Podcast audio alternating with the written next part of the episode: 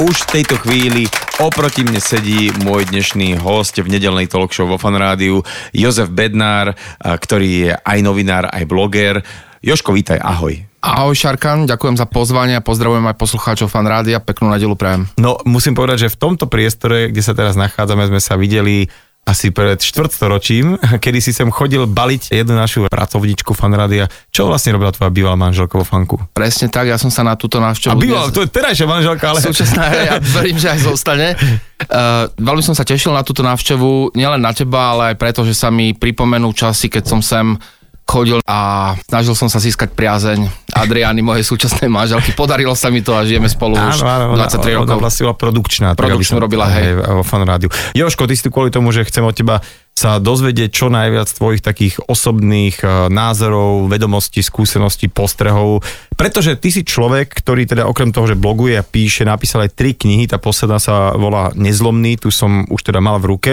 A to ma teda nejakým spôsobom priviedlo k tomu, že ste musím zavolať ty si otec autistického dieťaťa, alebo teda uh, dieťaťa postihnuté autizmom, neviem ako sa to správne hovorí, ale rozumieme si.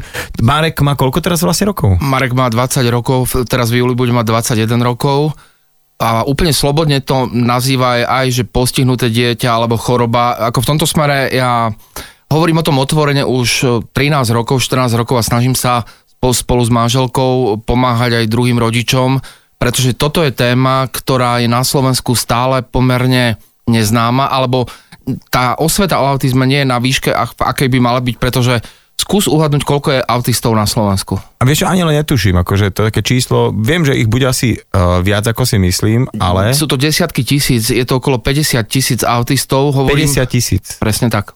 Tak to, to už by som povedal, že je na úrovni nejakej pandémie, lebo to, keď si zoberieš, keby súčasného nejakého problému bolo 50 tisíc, tak. tak to úplne akože vrieskame. To, toto je reálna pandémia.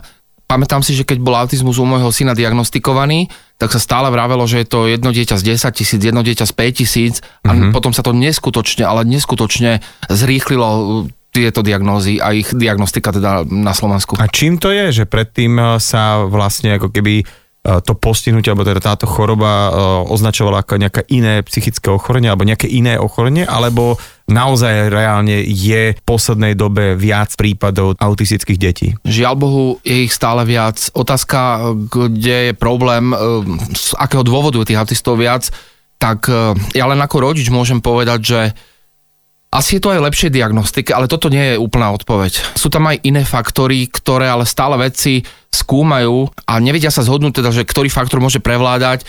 Je tam e, určite, môže tam byť problém so stravou, môže tam byť stresový faktor, žijeme dobu naozaj, kde je veľký tlak aj na rodičov, e, genetické veci, metabolické problémy, ktoré sa mohli tiež zintenzívniť oproti minulým rokom.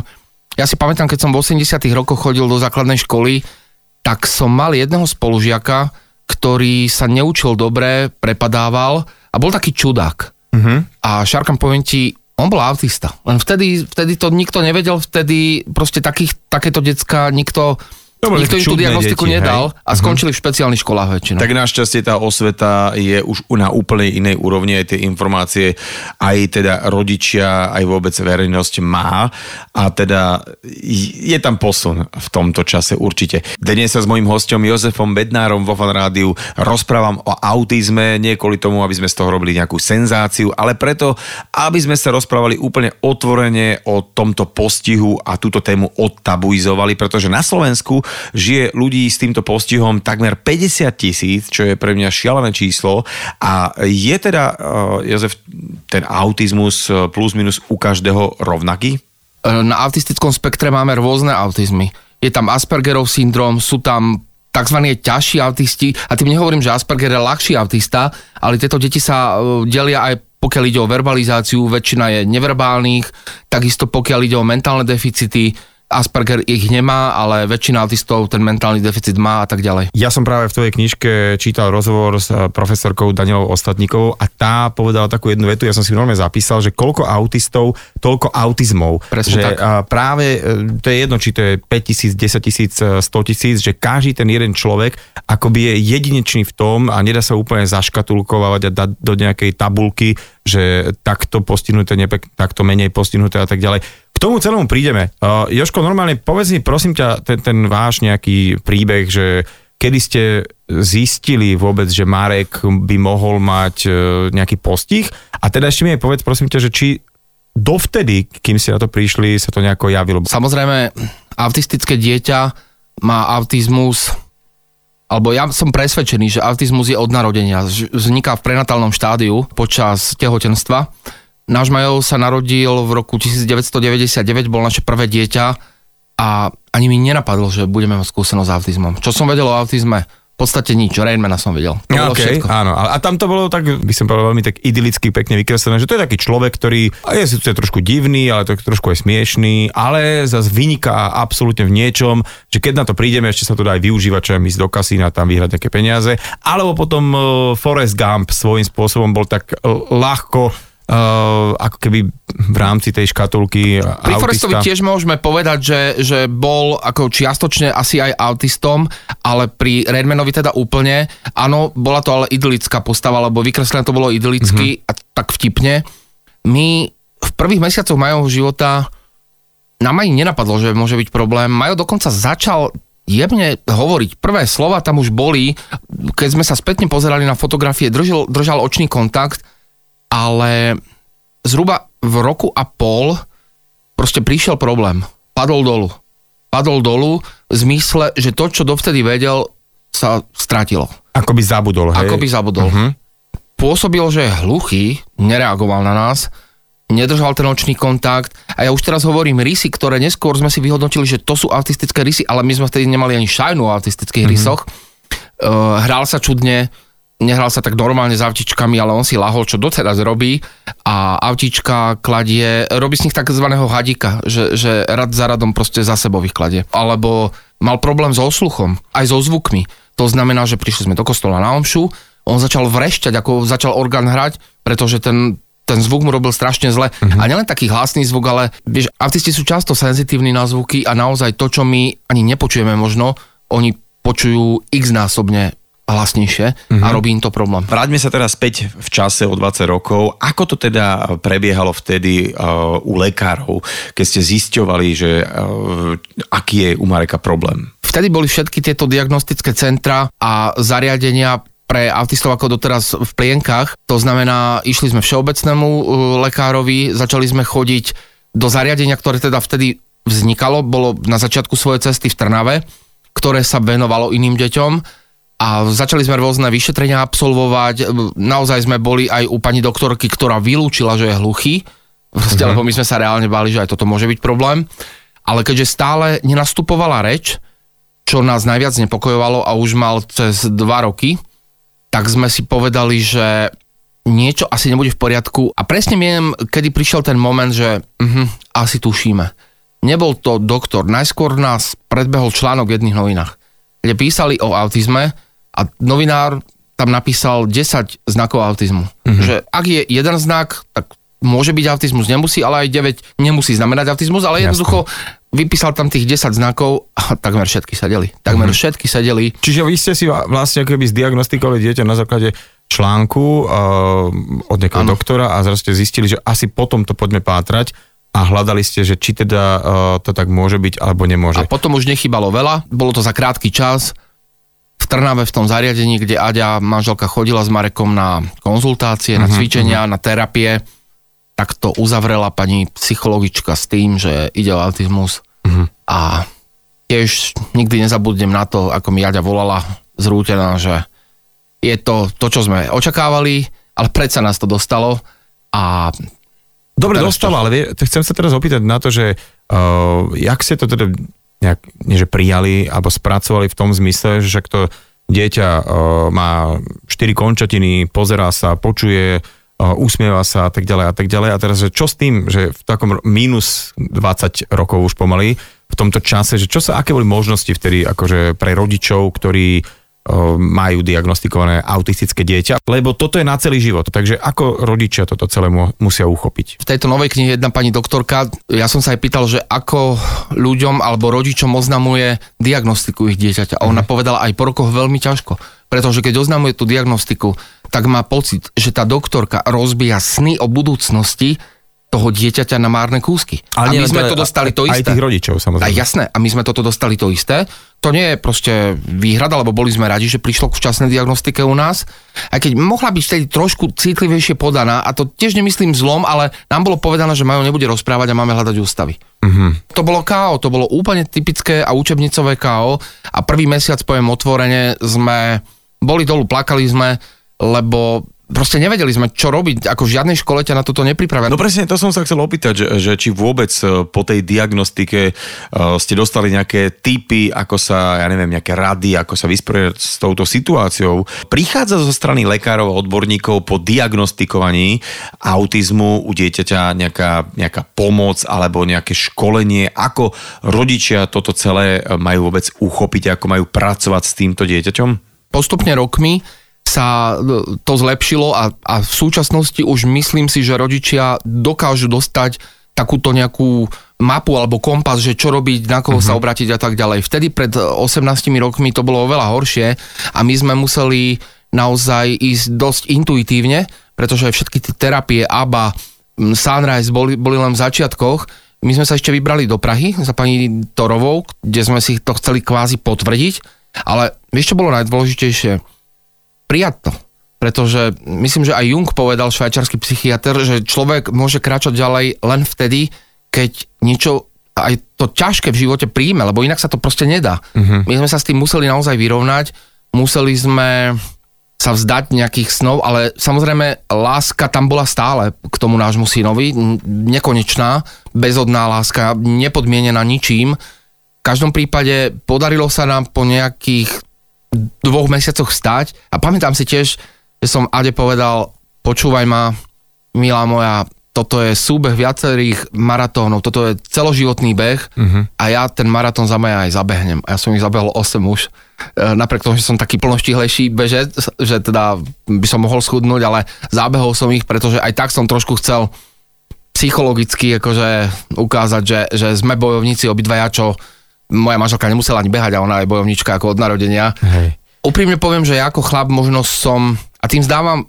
úctu aj a rešpekt mojej žene, že možno som sa s tým musel trošku dlhšie vyrovnať. Ale mm-hmm. myslím, že sa mi to podarilo. Hovoril si, že uh, Marek akoby spadol uh, naspäť uh, do takých tých dôb, že už sa prestal rozprávať, akoby horšie počul, nejak, nedržal očný kontakt. A vôbec, aké, aké sú také že typické prejavy autisticky postihnutého človeka? Myslím si, že po tejto skúsenosti už by som dokázal pri pohľade na dvojročné dieťa uh-huh. upozorniť rodičov, že, že môže byť problém. Stačilo by mi naozaj možno pol hodina, hodina pozorovania toho dieťaťa, pretože sú isté znaky, ktoré signalizujú tento problém, nemusia znamenať, že tam je, ale signalizujú ho. A síce omeškaná reč, to je to najhlavnejšie, jednoducho mimo Aspergerov veľa autistov tej ďalšej časti spektra naozaj buď nerozpráva, alebo tá reč je proste iná. Mm-hmm. Nevedia rozvíjať sociálnu komunikáciu. Mm-hmm. Očný kontakt, to aj teraz, keď má Majo 20 rokov, keby tu bol, aby si mu povedal čau Majo, a on by ti odpovedal, ale kúkal by sa do hora alebo proste do boku, jednoducho mm-hmm. on by ten nočný kontakt nedržal. Neviem prečo, čo tam vadí, že či mu ty vstupuješ, alebo druhá osoba, či vstupuje autistovi do toho jeho autistického sveta a jednoducho nedrží ten, alebo majú veľký problém s držaním toho očného kontaktu.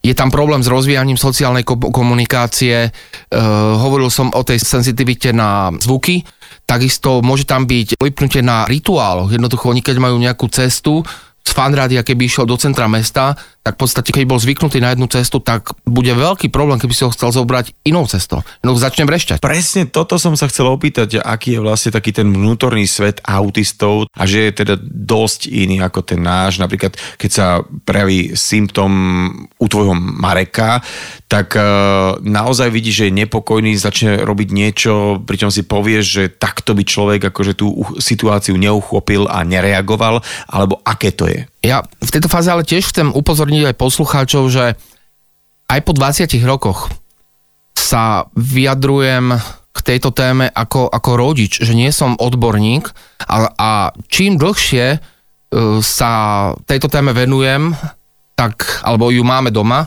tak tým pokornejší som smerom k nej, lebo si uvedomujem jednu vec, že naša skúsenosť rodina s autizmom je, je našou skúsenosťou a ja druhým rodinám môžem dať jedine svedectvo o našej ceste, pretože ako sme sa už vyjadrili, nenájdeme dvoch rovnakých autistov, jednoducho koľko autistov, toľko autizmov, uh-huh. preto ja našu skúsenosť môžem použiť len možno ako nejakú motiváciu. Pokiaľ ide o toho nášho Maja, napríklad teraz vo veku 20 rokov, problém nastane vtedy, keď alebo je sociálne prepodnetovaný, to znamená, že už má veľa socializácie a jednoducho potrebuje si oddychnúť a pokiaľ my toto nevidíme, tak ide do agresivity a aj je nepríjemný. Uh-huh. Alebo keď mu narušíme nejaké tie jeho schémy vnútorné a on sa cíti neistý. Uh-huh. Proste ako keby mal úzkosť, depresiu a jednoducho to tiež môže vyústiť do správania, ktoré keby si porovnal so správaním našej najmladšej 6-ročnej Martinky, tak proste tam vidíš. Ktorá sa hodí o zem, lebo niečo, Áno. nedostane niečo, tak proste taký, že ten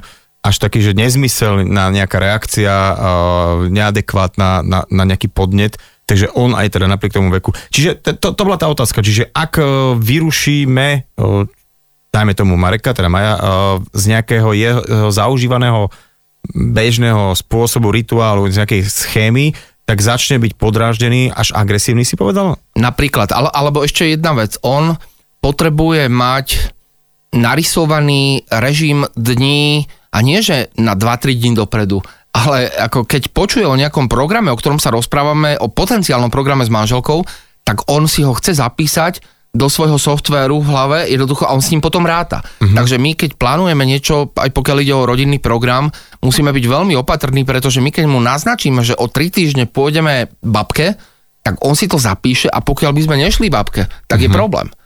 Alebo on, on je napríklad veľmi na nás naviazaný. A pokiaľ má ísť na, na víkend babke, jednej, druhej, chvála Bohu, nám ešte žijú obidve babke a obidvaja detkovia, tak, e, tak jednoducho on on proste nechce ísť a komunikuje spôsobom, ktorý, ja nebudem reprodukovať, lebo ja si ho vážim a Majo to môže počúvať, Jasné. lebo viem, že Majo za to nemôže. Ako všetky aj jeho verbálne výstupy my neberieme osobne, môžu byť aj nepríjemné, alebo aj neverbálne teda, lebo vieme, že ak komunikuje týmto spôsobom, tak sme sa už naučili, že to je výsledok jeho úzkosti, strachu. Čiže jasné, že bola narušená nejaká jeho schéma uh, a ty si ho potom potreboval, alebo musíš ho naviesť naspäť do, do takých nejakého, do toho jeho metrixu. A ty si spomínal, že Majo uh, v podstate musí mať ako si nalinajkovaný život dopredu, že keď sa povie, že o tri týždne sa ide k babke, tak sa tam skrátka uh, ide, ale život je nevyspytateľný a môže do toho prísť hocičo. Ako v takomto prípade, keď zrušíte plány, s ktorými on ako keby v tom svojom, v tej svojej schéme počíta a ako to odkomunikujete a viete s tým ďalej pracovať? To sa tiež líši od situácie od situácie, pretože napriek e, tým už 17-18 rokom stále nás dokáže prekvapiť. Aj Majo a aj autizmus.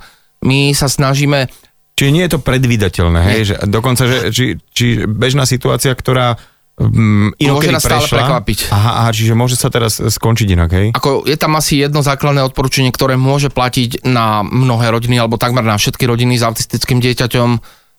Kopec lásky, nekonečná svetá boská trpezlivosť, nervy zo železa a nebrať veci osobne, ale, ale najmä tá láska. On jednoducho potrebuje lásku cítiť. Hovorí sa, že autisti možno, že, že nie sú schopní prejavovať emócie. Hm, sú, sú a dávajú možno vo veľa prípadoch viacej emócií oni nám, ako my im. Len oni to možno dávajú tak atypicky, tak, tak proste, že to možno naozaj tak ako v Malom princovi, že tie emócie zo strany autistu naozaj treba vidieť srdcom, treba vidieť proste, že, že oči sú málo. Že iný skener ako ano. bežné naše také, takéto vnemy. A teraz uh, asi sa bežne mohlo stať, keď bol hlavne menší, že napríklad keď takýto nejaký stav svoj uh, nejakej úzkosti a teraz ten prejav, že začal byť uh, hlučný, agresívny, podráždený, uh, my by sme to nazvali, že zlý, a vy ste niekde na verejnosti, tak tí ostatní rodičia sa nepozerajú, alebo nepozerali na vás, že akože henty rodičia si nevedia upratať tamto decko, čo to tu vystrája, alebo že či boli aj takéto nejaké veci, to je prvá časť otázky, a že či je vôbec možné dieťa v takomto nejakom prejave, ktorý je možno, že aj voči nejakému okoliu možno neveľmi príjemný nejakým spôsobom, nechcem to povedať, že potrestať, ale proste uh, aby dostal takú tú reakciu, že toto sa nerobí, že nie je to len o tom, že utíšiť ho, lebo to musí prestať robiť, ale aj aby vedel, že na budúce by sa to tak nemalo diať. Je to vôbec možné? Hm. Opäť, toto, toto bude len moja alebo naša skúsenosť. K tým komunikačným nejakým problémom alebo stretom určite prišlo. Hm. My sme častokrát mali aj takú tendenciu ešte dopredu sa ospravedňovať. Ešte, ešte vôbec predtým, ako k ním príde, že pozor, máme autistické dieťa a môže prísť k problému, ale počasie sme to stopli, veď nebudeme ako takýto za my neurotickí, že, že jednoducho vstupovať do nejakého mm-hmm. priestoru už s tým, že budeme mať na jazyku ospravedlnenie, nebudeme chodiť s tabulkou, sorry, máme autistické dieťa. A potom, že čo s tým, keď prišlo k nejakému stretu alebo neadekvátnemu správaniu, ktoré mohla druhá časť vyhodnotiť ako za zlé, alebo že, že je nevychovaný. Uh-huh. Boli prípady, kedy sme to nechali tak, lebo sme vedeli, že Majo za to nemôže, ale boli aj prípady, kedy sme Majovi po odchode dohovorili.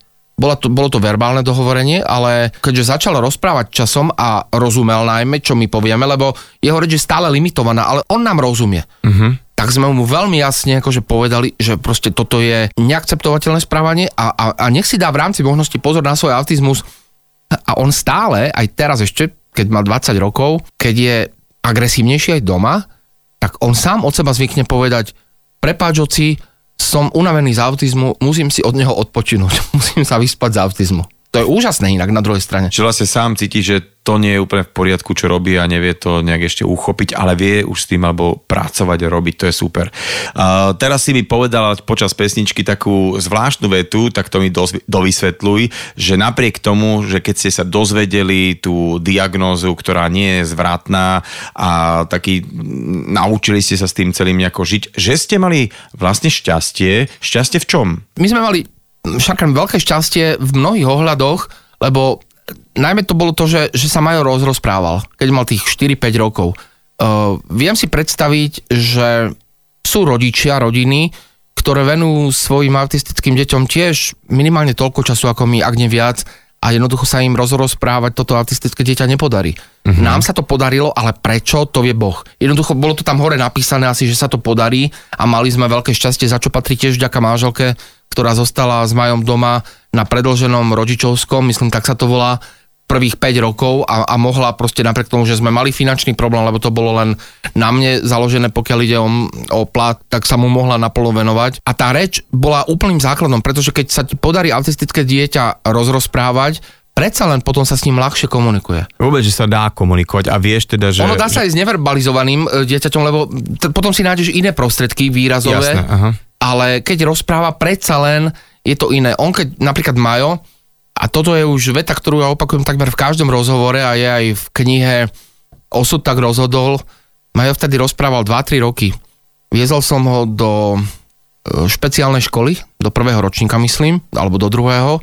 Sedel vzadu v aute na sedadle a hovorí mi, ocko, niečo ma trápi. Ja hovorím, čo ťa trápi, Majko? A on, že videl som ťa, že ma zachraňuješ z horiaceho ohňa. Ďakujem ti, že zachraňuješ môj svet keby nerozprával, toto mi nepovie. A to, čo povedal, bolo niečo neskutočné. Ako, ja som skoro havaroval, keď mi to povedal. Potom to ešte párkrát zopakoval a vtedy som si uvedomil možno prvýkrát, že rád by som sa dostal do jeho hlavy, do jeho mozgu, aby som videl, čo sa tam deje, aké tam procesy prebiehajú, pretože zachraňujeme jeho svet. Áno, každý rodič zachraňuje svet, snaží sa zachraňovať svet svojho autistického dieťaťa a je to veľmi náročné a je to celoživotné. Dá sa rozprávať s autistickým dieťaťom, ktoré ti vie, že rozumie, ale dajme tomu v nejakých metaforách alebo v nejakom takom, či musíš úplne priamo hovoriť akože podmet, prísudok, aby tomu bolo presne rozumieť, aby si to nevykladal nejak inak, aby to nebolo pre neho nejaké zložité, ani nie tak na pochop, ale aby ho to nerozptilovalo možno ten druhý význam. Toto platí asi všeobecne, na autistických jedincov treba rozprávať jasne, nemetaforicky, bez obrazov, pretože oni potrebujú tie rozkazy, príkazy, usmernenia naozaj, aby im rozumeli, musia byť stručné a jasné. My, keď sme na Maja niekedy hovorili v obrazoch, možno v začiatkoch, tak, tak to nedopadlo najlepšie. Akože žiadna tragédia sa nestala, ale vieš si predstaviť, ja som to ale zažil. to je sranda, že vieš, to si človek neuvedomuje, čo to znamená. Teraz si povedal vetu, že žiadna tragédia sa nestala, Vieš, už táto veta je tak, že sa dá vyložiť piatimi spôsobmi. Vieš, čo myslím? Že, že, že to, to, keď človek si povie, že to je ľahké, ale môžeš povedať len tak, že som hladný ako pes, ja neviem, som sa namakal jak svinia a už to celé ako zrazu je, je, je komplikovaný obraz, čiže a ja ešte pôjdem do iných veľmi obrazov. zložité toto uh, jednoduché rozprávanie. Moji rodičia stále žijú, vychovali ma super, boli milujúci, ale samozrejme, keď som neposlúchal, mi občas povedala mama, roztrhnem ťa jak žabu. Okay. No toto keď povieš autistovi, tak je, je problém. Možno aj my sme mu povedali Majovi občas, že zmizni mi z očí, zastrelím ťa, akože najradšej by som ťa roztrhol a on sa rozplakal ako v začiatkoch. Teraz to už dokáže inak zobrať, pretože on už občas objíme Aďu a keď ju objíma, tak jej vraví, mamička, ľúbiš ma? A keby si ma nelúbila, tak by si ma roztrhla ako žabu? Takže on v podstate už ten žart dokáže istým spôsobom, alebo aj metaforu identifikovať v minulosti, tak možné nebolo a radšej sme sa takýmto výrazom vyhýbali. Vidíš, v podstate sa treba asi naučiť, ako sa rozprávať s autistom, aby ho to nejakým spôsobom e, nerozhádzalo. A čo, čo vôbec, dá sa vtipkovať s autistom? Tiež to akože nechápu alebo majú s tým problém, ale to, že majú aj v tomto ohľade urobil veľký pokrok, som zistil nedávno. Boli sme s mojimi rodičmi na túre na hrad Tematín a keď sme sa vracali, je to nie ťažká túra, ale dlhá, tak môj otec, Majkov detko mu hovorí, Majo, prídeme k autu, najeme sa a ešte raz. A Majo zamrzol a nič nehovoril. A od pár minút nás dedo predbehol a Majo už len bol vedľa mňa a tak mi šepká, oci, to, bol, to bola sranda, že? To, to nemyslel vážne. Pred piatimi rokmi by toto nepochopil. Uh-huh, uh-huh. Že vlastne ten vývoj tam cíti, že áno. čo je super, hej, že vlastne vidíš, že tá jeho, ako keby aspoň v nejakom leveli praktičnosť do ďalšieho života sa stále zvyšuje, aj keď síce malými krôčikmi a ja viem teda o Majovi, že dokonca vyštudoval, ako keby vyučil sa za cukrára, že, ale poďme k tomuto postupne. Ako vlastne e, dieťa postihnuté s autizmom môže vôbec sa vzdelávať, študovať? Ako vôbec prebieha výučba aj vôbec nejaké hodnotenie, dajme tomu takých tých klasických predmetov, ako je matematika, slovenčina a tak ďalej a tak ďalej, práve e, keď majú postih takýto, aký majú? Tuto môžem tiež len sa podeliť o náš príbeh a naše svedectvo, pretože každý prípad je, je iný. Majo na začiatok chodil v škôlke do integrovanej triedy, to znamená, tam boli autisti aj neautisti a e, potom chodil do 0. ročníka v Petržálke do špeciálnej školy, kde boli ťažší autisti. E, potom nasledovala Hálková, to je známa základná škola, kde sú autistické deti, tam chodil prvé 4 roky. Uh, platí asi to, že každé dieťa s autizmom, ktoré začne rozprávať, ale aj, aj to, ktoré je neverbálne, by sa mali rodičia a okolie odborníci snažiť umiestniť do nejakého či už predškolského alebo školského zariadenia. Aspergery, ktorý, vieš, rozdiel Aspergery a bežní autisti je ten, že Asperger väčšinou nemáva, alebo takmer vôbec nemáva mentálny deficit, čiže to sú detská, čo mávajú IQ nad 130, takže mm-hmm. tí by mali byť integrovaní v bežných školách a ak nie sú, tak to je problém spoločnosti, že v podstate tam tí ľudia okolo nich uh-huh, uh-huh. jednoducho, že, že, že si na nich nezvykli, jednoducho, že ich, až to poviem otvorene a sú aj také príbehy v knihe Nezlomný, že, že ich až vyštvali z tej, z tej bežnej školy. Pričom bežní autisti ako náš majú často najmä v tých špeciálnych školách e, končia a vyštudujú. Nám sa podarilo v, od 5. ročníka maja integrovať do bežnej školy. On tam bol s asistentkou. Takéto dieťa, ktoré má špeciálne potreby, má samozrejme nárok a to štát prepláca, to znamená škola žiada o asistenta, o peniaze na asistenta, takže Majo mal v triede asistenta, ktorý mu pomáhal, ale nie, že aby vyriešiť príklady, ale aby zvládol komunikáciu, socializáciu. Akýsi support e, pre Mareka, ak by tam vznikol nejaký problém, teda medzi ním a okolím.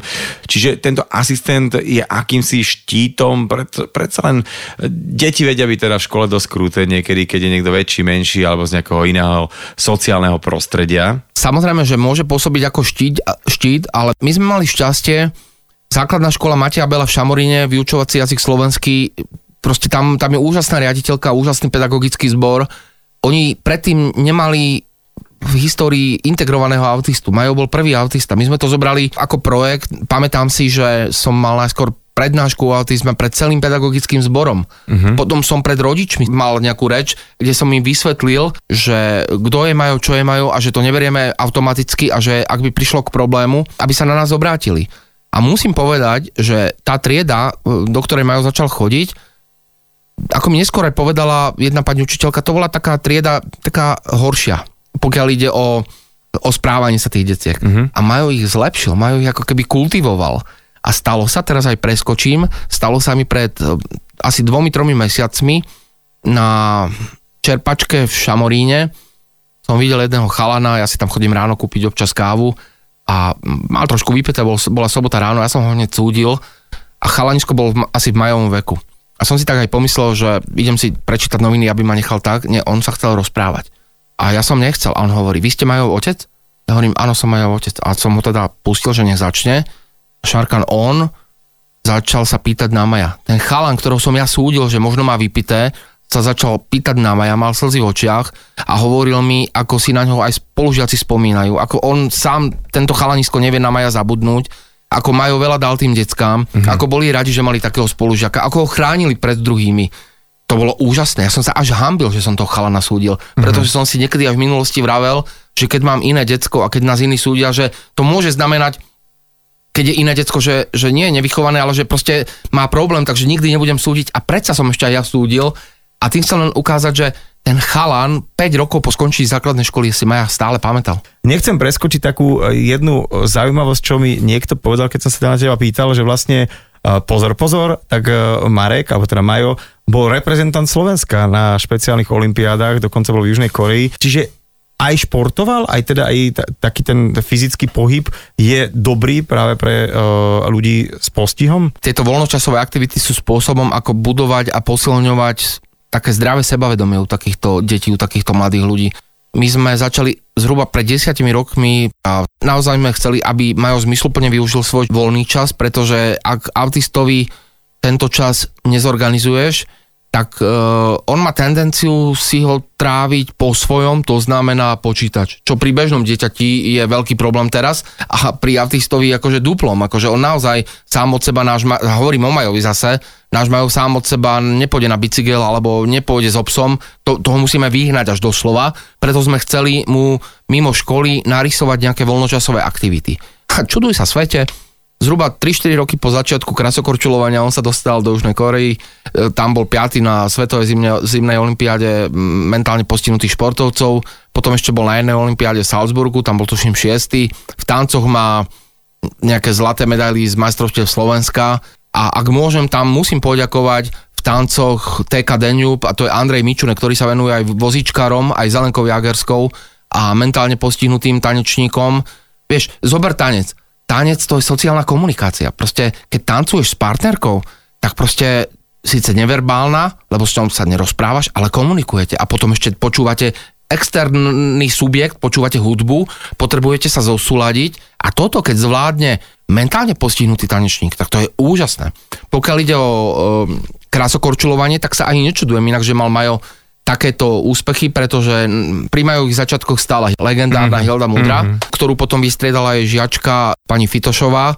Proste to, to boli tiež odborníčky, ktoré sa venovali krasokorčulovaniu aj v zahraničí, krasokorčulovaniu mentálne postihnutých a pani Mudra povedala, že v Rakúsku sa tomu dlho venovala a tam to je tiež súčasť terapie, pretože keď autista sa má naučiť proste korčulovať, tak on nemôže ulietavať do svojho sveta, lebo by padol na, na zadok. Proste mm-hmm. on sa musí sústrediť, aby na tom mlade sa udržal. Čiže šport je v živote autistu veľmi takou potrebnou a dôležitou súčasťou a terapiou.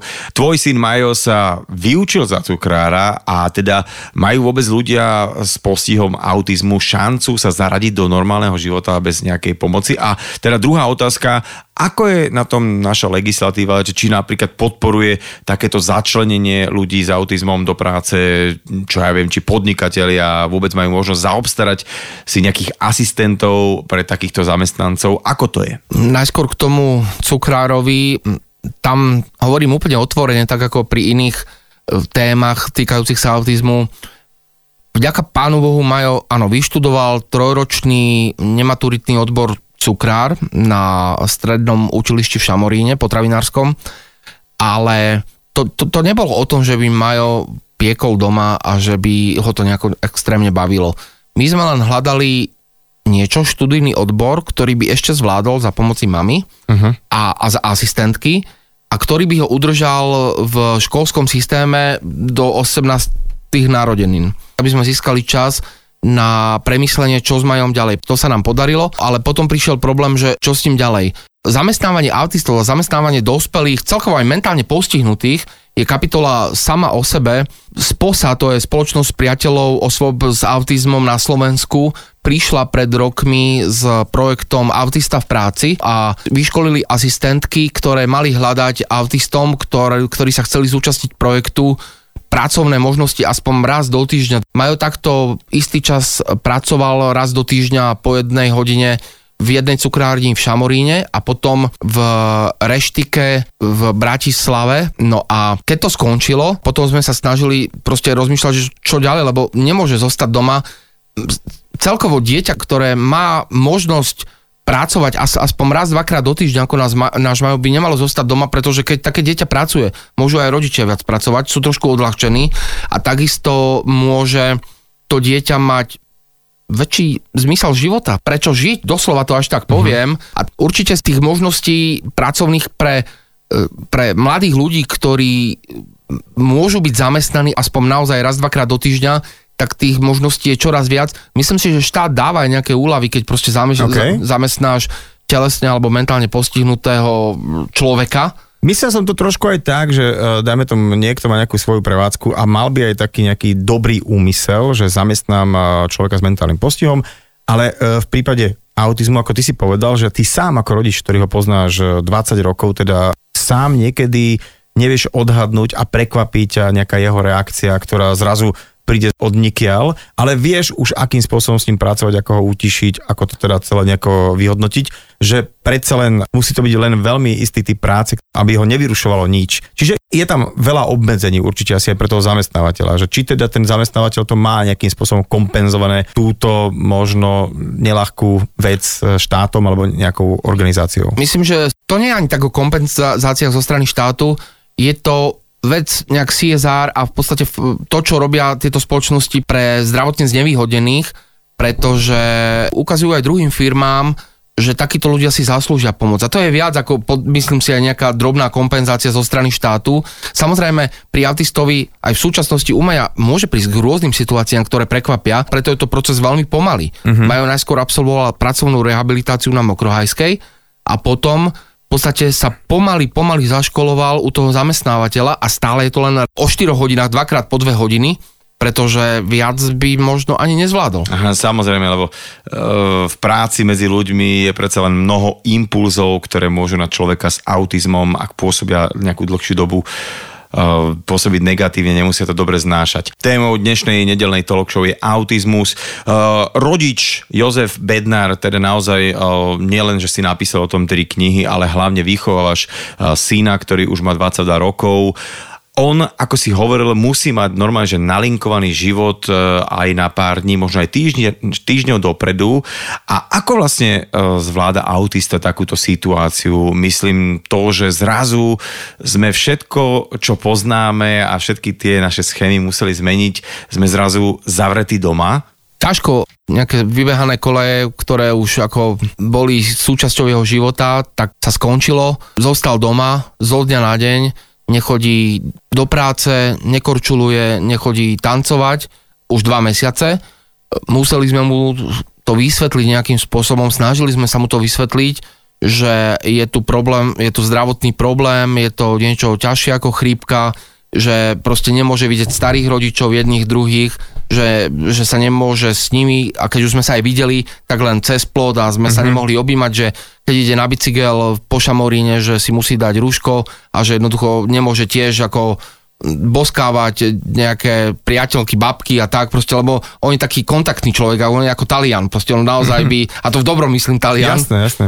Uh, takže, takže museli sme mu to vysvetľovať, na druhej strane cítiť, cítiť, že ten strach a tá úzkosť u neho sú teraz intenzívnejšie, uh, možno aj preto, lebo keď nás počuje sa rozprávať o tomto, keď sme sa aj my s manželkou, a to sa musíš porozprávať, o práci, home office, jasné, jasné. homeschooling, máme ďalšie dve deti, z toho ešte jedno dievča naše má pomerne vážne zdravotné problémy, tá sme museli ísť tiež počas korony do Martinskej nemocnice, pretože ona bere ťažké lieky, ktoré znižujú imunitu, tak sme tiež museli riešiť, či, či môže pokračovať v týchto liekoch a v tomto liečení. A majú toto všetko, je dosť múdry na to a oni celkovo múdri. Ja to stále hovorím, majú, nie je hlúpy.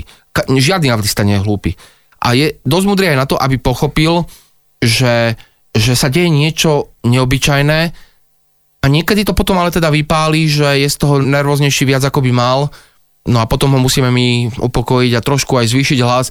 Vieš, a to dlhodobo, keď sa aj vrátim späť, proste často sa správam k nemu ja aj manželka ako k bežnému dieťaťu. Moja mama sa raz pýtala, ako sa mám k nemu správať, keď neposlúcha. Hovorím, mami, normálne. No tak zvíš na ňo hlas, možno mu aj daj pozadku tak ako symbolicky, jednoducho musí pochopiť, že musí poslúchať. Uh-huh. A on má na to kapacitu, aby to pochopil. Uh-huh. Aj keď niekedy nereaguje adekvátne, ale ex post si potom dokáže vyhodnotiť, že to nebolo vhodné správanie. To je ako si spomínal, že niekedy, keď je zrazu taký agresívnejší, tak to vie vyhodnotiť, že sa ospravedlní a sám povie, že ho dnes ako si ten autizmus vyčerpáva.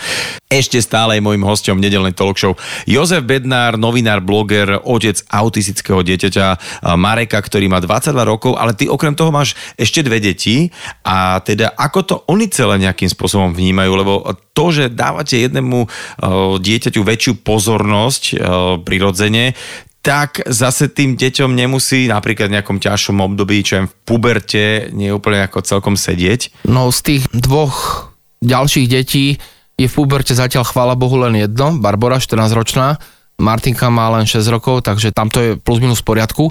Vieš, súrodenec autistického dieťaťa, to je samostatná téma. Aj preto v knihe Nezlomný som jeden z rozhovorov venoval práve tejto téme, že som sa o autizme v rodine rozprával so súrodencami autistu. Uh-huh. Samozrejme, aj my sme toto museli nejakým spôsobom sa snažiť vyvažovať, pretože keď raz máš autistu, ktorý si vyžaduje viac pozornosti, viac lásky, viac, viac energie, viac času, tak hm, hospodáriš len s nejakým objemom času, tak akože mu, musíš potom sa snažiť naozaj, aby to druhé dieťa nebolo ukratené. Ešte notabene, keď máš deti 3, my z toho dôvodu máme dosť veľké rozdiely medzi nimi, teda 6 rokov a potom ďalších 8 rokov, takže sa nám to darilo, ale ešte vážnejší faktor je naozaj ten faktor toho rýchleho dospievania e, detí, ktoré majú autistického brata alebo, mm-hmm. alebo sestru, pretože sú konfrontované aj oni s reakciou okolia, proste čo to máš za súrodenca, proste vnímajú, že ten ich brat alebo sestra je iný a tiež na konci dňa im to pomáha. Proste e, vyrastajú s tým, že keď sú dospelí, oni už potom vedia, že aj keď je niekto iný, tak predsa pre Boha nemusí byť horší, alebo nie je horší. Je taký istý ako my, častokrát je lepší ako my a častokrát nám dokáže dať oveľa viac lásky, oveľa viac srdca, oveľa, oveľa viac pozornosti, ako my dávame jemu alebo sami sebe, my, tak, my takzvaní zdraví. A to je, to je neskutočné. Ja som si v tvojej knižke zatiaľ neprečítal všetky príbehy, ale v jednom príbehu o, ma zaujala taká veta, a, kde bolo na, napísané niečo v tom zmysle, že keď je nejaké dieťa autistické, tak vlastne postihnuté nie je to dieťa, ale rodičia, respektíve jeho súrodence, jeho okolie. Ale fakt sme nakopli toľko tém, že ja si ešte tak nejakým spôsobom asi teraz tak upratujem v hlave, že určite o niekoľko týždňov zavolám sem teda aj tú pani profesorku. Nech sa pozrieme na túto tému možno z takého nejakého odbornejšieho hľadiska. A veľmi pekne ti ďakujem za tvoj čas. Držím ti palce, držím palce Majovi, držím palce všetkým rodičom a verím, že aj tí ľudia, ktorí nás počúvali a táto téma sa ich tak akože úplne, že osobne netýka, tak e, možno sa budú pozerať na ľudí, ktorí sú trošku iní a ktorí majú trošku nejaký problém nejak zhovievajšie, pretože ja verím, že tá naša slovenská spoločnosť a vôbec spoločnosť sa vyvíja, aj keď to možno tak nevyzerá, tým dobrým smerom, že aj táto kríza nám ukazuje, že niekedy sú podstatné v živote také veci, ktoré sme si nevšímali teraz a teraz máme čas, aby sme si to nejak dali tej hlavičke dokopy. Joško Bednár, ďakujem ti veľmi pekne za tvoj čas. A ja ďakujem za pozvanie, ďakujem za priestor, za to podať svedectvo o našom príbehu a chcem ešte na záver poďakovať všetkým rodičom a nielen autistov, ale aj zdravotne znevýhodnených detí za to, že sa nevzdávajú, za to, že sa snažia žiť so svojimi deťmi čo najdôstojnejší život, čo najlepší život a za to, že sa snažia ukazovať aj druhým naozaj, že v hierarchii životných hodnôt je niečo iné dôležitejšie ako bohatstvo, úspech a to je to, že koľko dobrá srdca rozdáme druhým a o to sa snažíme aj my. Ďakujem pekne. Nedelná talk show so Šarkanom.